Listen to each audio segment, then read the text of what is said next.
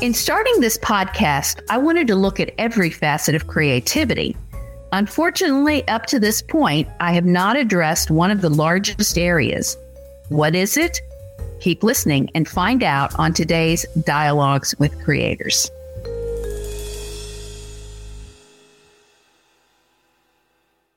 Today's guest is a first for Dialogues with Creators. And although I am happy to speak with our guest today, I'm a little embarrassed that he is our first musical creator. I plan to have more, but this has been too long in coming. I'm speaking about Ben Van Winkle of Chattanooga, Tennessee. I first heard of Ben when our music professor at Dalton State College, Dr. Ellie Jenkins, told me she had booked him for a recital. I attended March 29th, not entirely sure what I was going to be hearing. I love cello. Give me some Elgar anytime, but something was said about looping and electronics. As it happened, I had a delightful time and even got to see some salsa dancing. So I really wanted to have Ben Van Winkle on the podcast so more folks can know about him and what he does. Welcome, Ben. Hi, thank you for having me. Oh, I am so pleased. So I'm going to let you do most of the talking and tell your story. But first, why the cello? Well, that's a that's a fun question because I know the answer, and it was because it was the biggest one of the quartet. I remember when I first saw a string quartet in my elementary music tool class. Um, I thought the the one that could play the lowest and the, the biggest was the coolest, and I came home and I, I remember asking my mom sort of embarrassingly, or like I was embarrassed to ask her if I could play the cello. Like I didn't think she would allow me to. And then next thing I know, she's like, "Yeah, of course. Let's sign up for lessons tomorrow." And then I found out like a few months later that there's a bigger one, the bass. And I actually tried to switch, but uh, it was too late. I was kind of baked into the cello at that point. So, which I'm I'm very glad for because the cello is uh, arguably more capable or more versatile than the bass. So, yeah. Yes, I was. I was thinking that because not that I'm as anywhere near as knowledgeable as uh, you would be, but when I think of bass, I think of boom boom plucking strings, and a cello is with a bow. Well, yes. Well, they both use bows and plucking, uh, depending okay. on the sound. Um, but I'd say the bass has a more, it has a solid role in jazz ensembles where it is only plucking essentially. Okay. Um, but at least in, in the classical setting, basses can play quite melodically with the bow. Um, but they, it'll never be as easy for them to play high as it is for a cello. Similarly to like cellos can't play as high as violin can, at least with with ease, because it's it just gets physically difficult to play up there. Yeah. So, how old were you, and weren't you a, about the size of a cello at that point?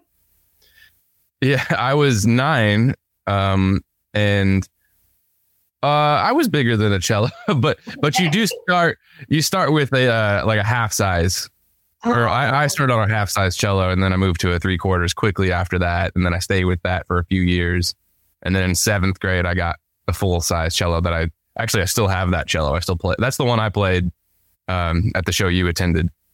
Okay. Wonderful. So that brings us to the next question why cello and more, which is your kind of signature thing? And that was the name of the recital I attended, the concert. Oh, that's what they, uh, that's how they uh, branded it. Oh, that's yeah. pretty good.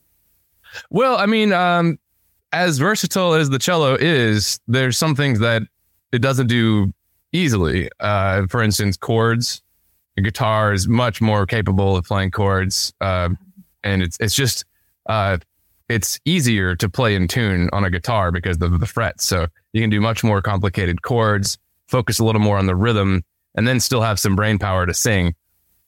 So I think guitar is an obvious one to bring in, and then of course piano is also extremely capable, um, and it just has this certain sound that, like especially for the salsa grooves that I did um, the piano is is what I wanted, and also Dalton State has a really nice grand piano, so I was like, I want to use that. Um, but of course, I always kind of go back to the cello to you know, and I do pluck to to to have the bass grooves and then I'll do some sort of melody on the cello, um, and usually not on the guitar. Um, and then I can sing and beatbox and and create a whole band's worth of uh, music. Yes, and that is for folks who are listening and don't know Ben's work. If you're wondering how is he playing all these instruments at the same time, that's the cool part. That's the more, that's the looping, that's the thing that I was just, oh, that's what he's doing because I'm a little slow on the uptake. And I do also want to uh, correct myself. I mentioned Elgar. I don't want to give the impression that what he does is traditional classical kind of music, although he's entirely capable of doing that, I'm sure. But this is something very different than what you might be thinking with cello if you're not familiar with that.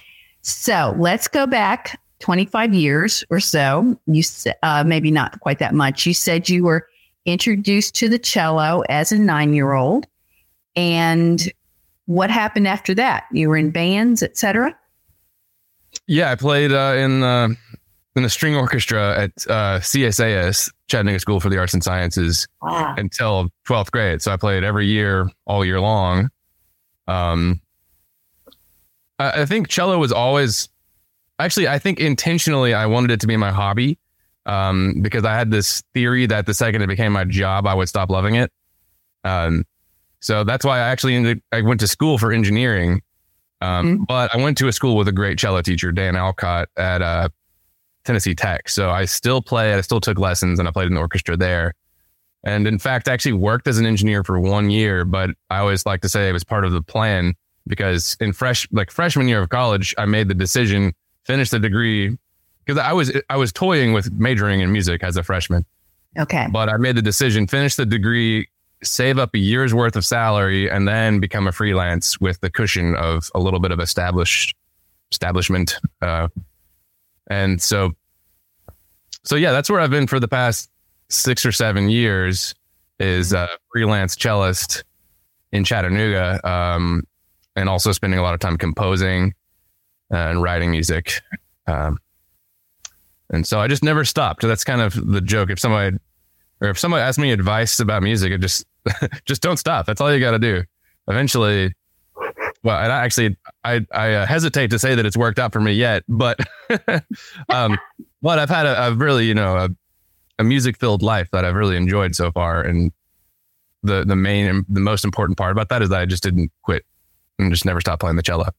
Ah, uh, okay. That that explains a lot. Somehow I got it in my head incorrectly that you uh, went to college as an engineer and then had some sort of epiphany that you needed to be a musician full time, but you always had a plan to be a musician. But you also combine that with the engineering. Is would that be the case?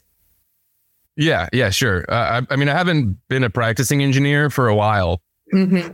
but I still feel like an engineer at heart. I've always felt quite analytical, right? Um, but also creative. Um, mm-hmm. but I think I have a, a, a, sort of middle ground personality between engineer and musician, which I think it has its advantages that I, I try to to utilize as much as possible. And that's neat to me because a lot of people think of engineers versus musicians as if they are polar opposites uh, or on two totally different ends of the spectrum. I don't understand why they do, but that is a stereotype that a musician is this one type of person and the the engineer would be on this totally other end uh, with no connection. And I think that's unfortunate that we get those stereotypes and mindsets about these things. What kind of engineer engineering did you do?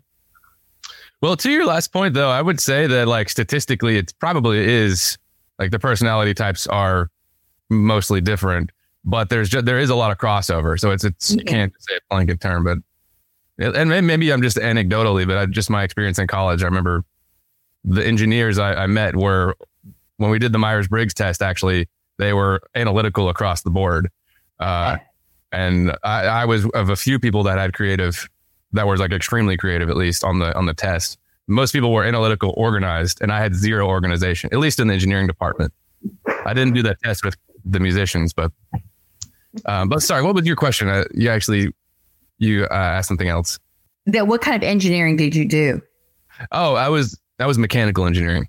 Okay. Yeah. So um the yeah, I think I think I've known other scientists who were very um very musical. And to me there's an aspect of music that is mathematical and scientific that um it's not it that that would be very helpful to you. It's not just some creative thing out there, you know. Um so as far as the um your performance that that I heard and that you do at other places. For those who would not be uh, in on this, explain exactly what you do with the looping and the the the electronics in your program. Sure. Um, uh, the this conversation is actually uh, very uh, relevant because uh, I'm considering doing away with a lot of it for this next show, and I, I but I haven't totally made up my mind. Um, so it's it's it's fun to hear your uh, I don't know excitement or interest of it because I, I remember that it, it is cool the looping thing. Yes, way um, cool. But sometimes I, I get in my head that it takes away a little bit from the actual like uh, music making, but but let me explain what it is, like like you asked. Basically, uh, I have the software now that it'll record something that I play and then play it back for me immediately afterwards. But what's cool about this software is that I can pre-program when things record and when they play back. So I actually don't have to hit any buttons. And what you didn't know is that in my head, in my earphones, I had a click track and literally a recording of me telling me what to play. And so there's this weird sort of distancing. I mean, it's cool because you can achieve a lot just by like literally following instructions. I mean, there are instructions that I wrote and I sort of composed them in a way, but it offloads a lot of the decision making uh, and literally thought about what to do next because you're just following instructions. Uh, and of course, you rehearse and you, you kind of get used to jumping from the cello to the piano really quickly. um, and that's kind of what the software allows is because you don't have to hit a button, you just have to play the music at the right time. And so you just run around and you hit the right instruments. And I, I set myself up with a lot of really uh, close calls. I mean, a lot of that stuff was quite difficult to to put my cello down and jump to the piano and record it. I got that impression. yeah, but I think like in a way that is the appeal of that show. Like that's what makes right. it fun and interesting. But on the other hand, I'm nervous it's maybe slightly of a novelty because I feel like maybe the second time seeing that uh you know the the wow factor of the looping itself maybe wears off and and at the detriment of the music itself. At least that's the existential crisis i'm having literally right now. So that's why i'm saying this is a relevant conversation because i think i'm going to go on this next show at songbirds which is on June 30th. If, if you guys are listening before then and you're interested in seeing it, um, I'm thinking about just playing my cello and singing, which mm-hmm. I have s- several songs where I think they work well in that capacity. In fact, I did perform one at the show you were at mm-hmm. where I just played and sang. Um, and in fact, that song would never work in looping because it's just too, it changes too much. And, and loops kind of usually have to be a groove based song where you kind of build up the song a little bit. Um, but anyways, I think I want to focus on this show because it's sort of like a songwriter setting, anyways. Um, on sort of the music itself and this and the songs, and also just challenge myself to be okay with simplicity in a way. Like I, I always want the full versions of these songs. I always want the drums, and I always want the the flutes, and so I'll try to layer everything on. But I think the in some shows the simplicity is what makes it cool or like that's the charm and what you're able to do live. So I don't know. I'm I'm curious after I've dumped all of my thought process on you, uh, what your thoughts are because like I really appreciate to to remember that there is uh, it, it is interesting to see someone do the loop loops like I do. So I have to remind myself that it is cool. Yes, it is. And I was I sat there for a while saying, what exactly is he doing? What is going on? Where's the... and then I said, oh, it's he put, he does something and it starts it and it plays and it and it goes and it it loops and he then he can go do something else. So is there any improvisation in the moment that you're doing it? Yeah, well, there's there were like uh, written sections where I was I soloed, let's say, on the cello, and those were always improvised. Uh, I would just play a solo live, but the actual like song structure and like you know the chords and those sections were very composed. I played those exactly like I rehearsed them beforehand. Yeah, um, which is kind of important because for the song to work, you've got to have the bass and the chords line up which means you've got to play the exact right chord progression followed by the exact right bass progression. And and you probably I don't know if you, you maybe noticed a few mistakes I made. Like that's the danger and the scary thing about it is that once you make a mistake, it's looping that mistake for the rest of the song.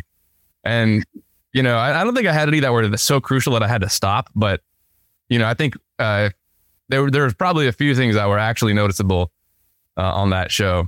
Oh. Which is it makes it even scarier. Like it's just it's a really stressful thing to perform. Right. Uh-huh. No, I wouldn't have noticed. I'm just a novice. I wouldn't have noticed any mistakes. um, but I did very much enjoy. Um, I believe that you sang La Vie en Rose at that concert, or did I just see that on YouTube? Oh, yeah, I think you saw that on YouTube. Okay, but you also played a standard jazz number. The nearness of you. The nearness of you, yes, which I enjoy so much. I love those old standards. So that was a lot of fun. And that was, I can't see those as looping. yeah. So that was an acoustic one. And yeah, I agree. I feel like that's one of my stronger songs. And it's like, right. why do I bother with the looping if I can just do songs like that and it keep them simple? That was just my guitar and my voice. Yeah. And I whistled some of the melodies, you know? Mm-hmm. So. And when when you danced with the the photographer. that was that was planned, right? Yes, yes, that was okay. Planned. We didn't rehearse or anything, but we I knew she knew I was gonna I was gonna take her hand and dance. Okay, she's she's a friend. I take it. Yes, yeah. Okay, she's she's very good. It was that I'm. Did you do sometimes uh, other people get up and dance with you? The last time I did that show, yes, I had a whole the whole audience in fact, more people danced than I was expecting. So there was no room on stage. like I kind of got enveloped by the crowd. But oh, wow.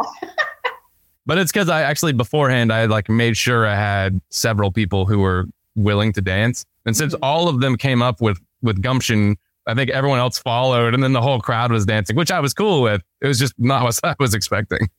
I was hoping somebody would get up at Dalton State and dance, but I I don't think anybody did um, you you did seem well. It, it was quite um, eh, strenuous, I think, for you.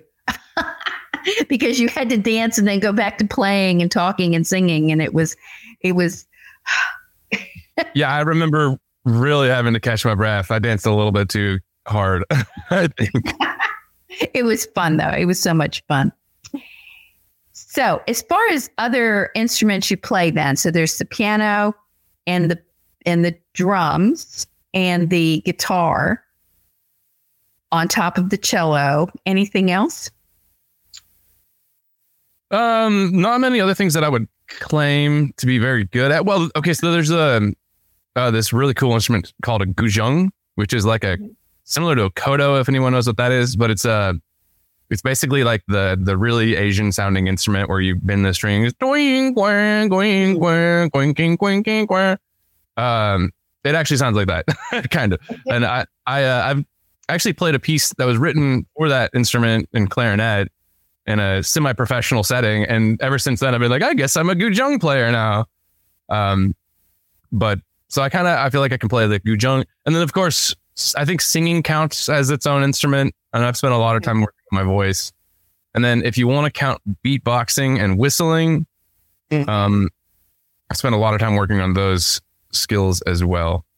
So that's basically all the instruments, I think, right there. Okay. I can I can fake my way on a violin, pretty good. um, I'll, I actually I, I'm much better if I play it in between my legs like a cello, or at least everything's more natural when I do it that way. Oh, interesting. Okay. Yeah. So, what do you see as your next step creatively? Since this is called Dialogues with Creative Creators, I got to put that one in there. Where where do you see yourself going next? You know, so next February, um, this hasn't been announced publicly, but I think it's uh, I think it's fine for me to tell people. Um, I'm playing with the CSO, like the Chattanooga Symphony, and it is uh, such an honor. I, like I could not be more excited about this show. The fact that they're extending this to me is just so awesome, and I'm very grateful. Um, so the sh- the set is going to be obviously no loops because I'm playing with an orchestra, mm-hmm. um, and it's a lot of my music that I've already orchestrated plus new stuff.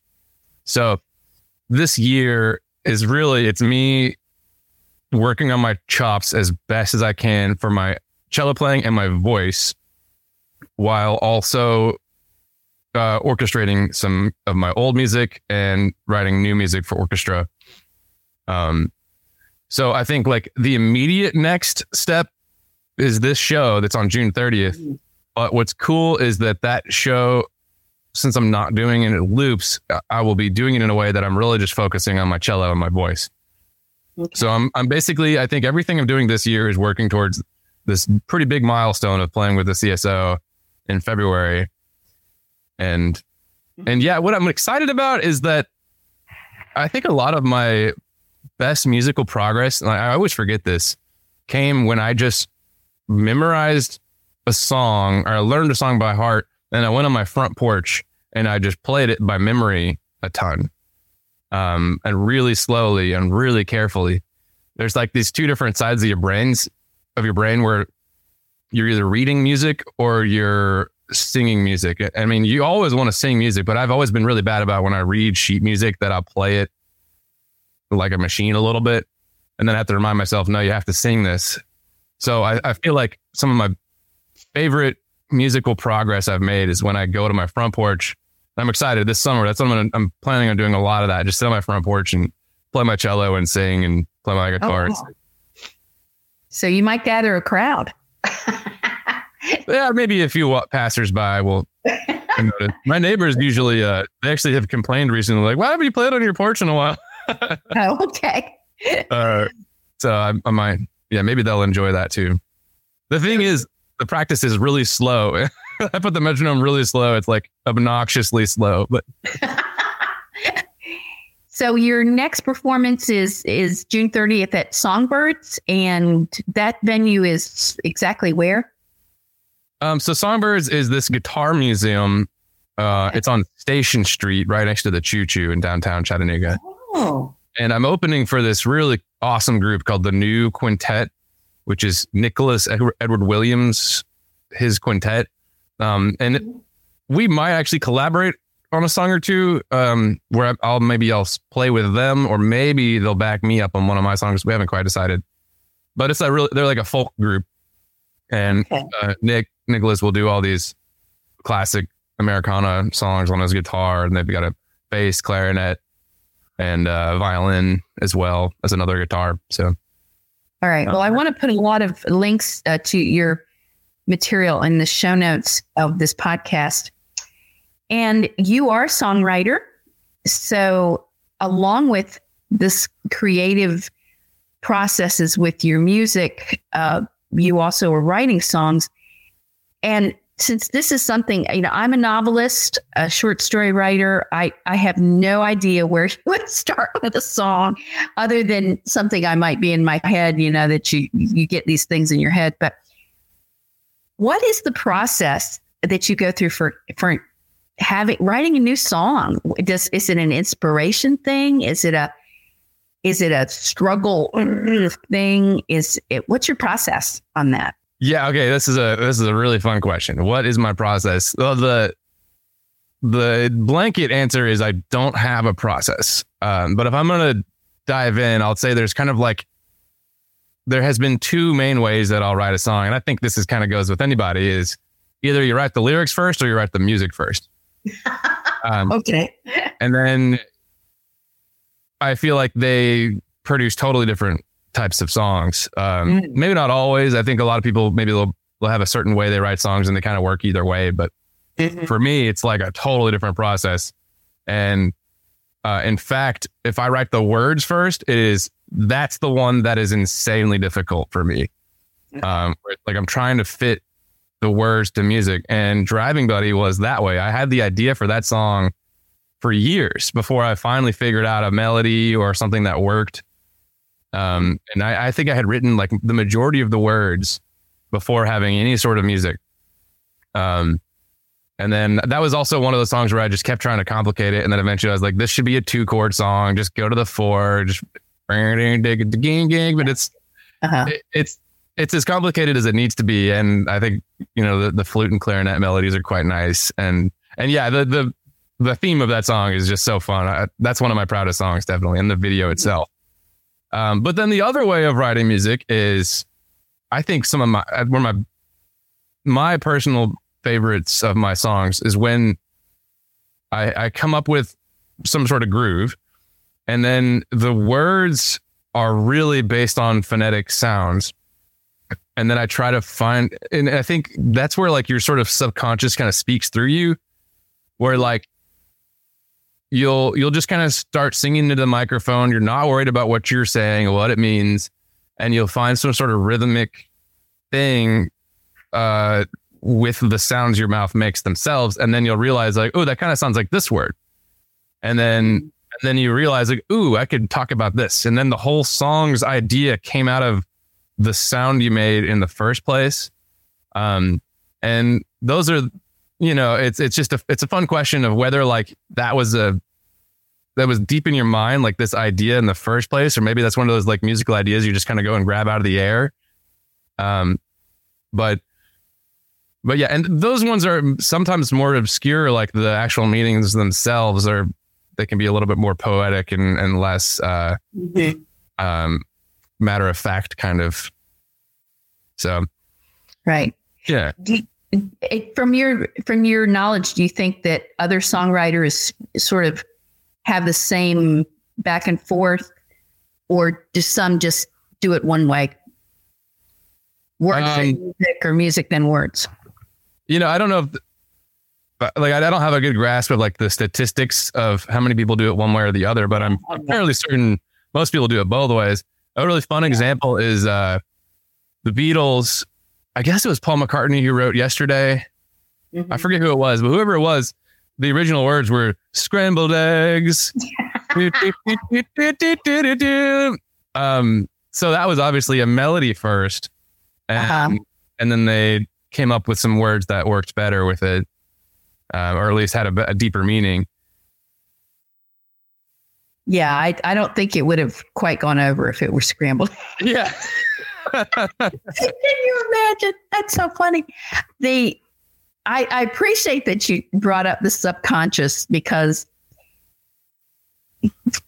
have you ever had the experience of you write something and then you're sort of like, where in the world did that come from? Oh yeah, every song. I have that all the time, and it's a little scary. Um, I'll write a a passage and go back and you know let it sit and go back to it and go, where in the world was that in my head? I don't know. It works, but it's oh my. I wasn't was even in your head, or did it just did maybe. you kind of grab out of the universe, or maybe the whole universe is in our head, and we have this access to this, you know, separate plane of reality. Who knows? Yeah. Um, it's just it's something you were I was never consciously aware of, and then it's like, wow, where did that come from? Those words. Um. Okay. Yeah. Let's talk about the the driving buddies. I was looking at it this morning. Um. Is that your first video music video? Yeah, maybe my only real one. Yeah, and, and I, I, if I had money, I would have music videos for every song because I just I love making the videos. In some ways, I'm. It's weird because I've always identified more with visual art than music. Uh-huh. I think I just have a really visual brain, and that's why I'm actually bad about memorizing lyrics and such and things like that. Um. So, but anyways, like that was just such a fun project, and and so, but basically, the idea of the song is for people who are wondering is when you're on the freeway for hours, and you you sort of latch on to another car, and you come sort of almost friends with this car that you don't know who they are. Yeah. And you can tell that they're friends with you too, because they're actively sticking with you. And so the song's sort of about that. And then of course there's the sad verse where they, they turn their blinker on and they leave and you say goodbye. Maybe I'll see you again. Um, so yeah, I had that idea for that song back to like the songwriting uh, process like years ago while driving on the freeway. I was like, oh my God, I have to make this into a song and I wanted to make it to like a parody country song. And mm-hmm. the original version of it, I was like really laying on the the country accent. And then I decided to take it seriously because I like that song a lot. I was like, this needs to be a serious song. But I let my natural country voice come out. Like I, I didn't suppress, you know, my roots. so I think the, the little bit of a twang that I have in my voice is I was just kind of like letting letting my southern uh, you know, inner voice come out a little bit. mm-hmm. So, how did you find like the the filmmakers? How did that all work out? And who are um, they? It was just one guy. Uh, he he's actually a drone pilot. That's his main. uh, yeah. So he does a lot of like real estate drone shoots and things like that. And I knew I wanted a drone pilot to shoot all the the the car shots. Right. So it was just a matter of finding one that would be also willing to kind of do the rest of the video and make some of the shots happen where we're looking in the car while I'm driving. I mean, in some ways, it's sort of an action, an action video because I'm literally driving, you know, 80 or 75 miles an hour down the freeway while singing. I mean, nothing's scary, but like you know, there's literally a disclaimer on my TikTok video that says, "Do not try this at home." I'm like, I didn't. I think that, like the algorithm recognized that it's a dangerous thing, so it's a, it's just. But it was it was really fun to make that video. Where were you? Was it in Tennessee? Yeah, uh, I think it's called Flat Top Mountain, um, on 111 when you're going from like Soddy Daisy to Dunlap. Oh, on top okay. of that ridge there. Yeah, we I wanted a freeway that was relatively low trafficked and also with beautiful scenery, and that was the best one I could think of. Yes, that's what that's what hit me is I, I was thinking there's not a lot of other people on this road. How did they do this? Because I'm always, you know, uh, we have a film program at the college, and I've become much more conscious of the process of filmmaking when I'm watching it. So it's always a how did they do that? How you know? And so when I see a, a film with on a road like that. And how they get those people off the road that day. So it's it's not, and I thought it was um, I twenty four because it looks like that area outside of Chattanooga once you get on the other uh, other side of Tiftonia, and um, yeah. Well, that one would definitely have a lot of traffic. It would. So that's one yeah. because I thought it was that. I was sort of like, when did they film this to not have any traffic? So yeah, is it was another... in the morning? No, it was just in the middle of the summer. It was like August. Okay. In the middle of the day. Um, but yeah, 111 is usually not too hard, like okay. Trafficked. Okay. Uh, but it was fun. The, so, the, drone shots were fun too because we had like walkie talkies. Right. Like, all right, coming through in 10, 9. And then he would do this whole choreographed ride. Like he'd lift the drone up really fast and he'd kind of do, it was just some really cool shots. And I'm sure if there were other cars they were like noticing this little drone flying around. but we were sure not to break the law. Like you, are not allowed to, dr- you can't fly the drone over the freeway. Mm. But we found this underpass where he could fly straight up between the two roads. Uh, so he never was like over the street themselves. He was right in between the like the oh. grass area. Uh, so it was fun, like figuring out the logistics of doing that. Right. And then the the Prius shot that was a lot of fun. We, down in uh, that was downtown on Veterans Bridge, uh, where we had to, you know, sort of uh, pretend that the Prius was going to go between the two cars, and then mm-hmm. she sped up to prevent him from cutting us off. And what we did is on that shot, it's just in fast forward, so it looks a little uh, more intense than it actually was. Okay, okay. So, did you get in touch with him, or he get in touch with you? I got in touch with him. Okay. Yeah. So neat. That's uh that's that's fun. It's a fun video. So everybody needs to go to that.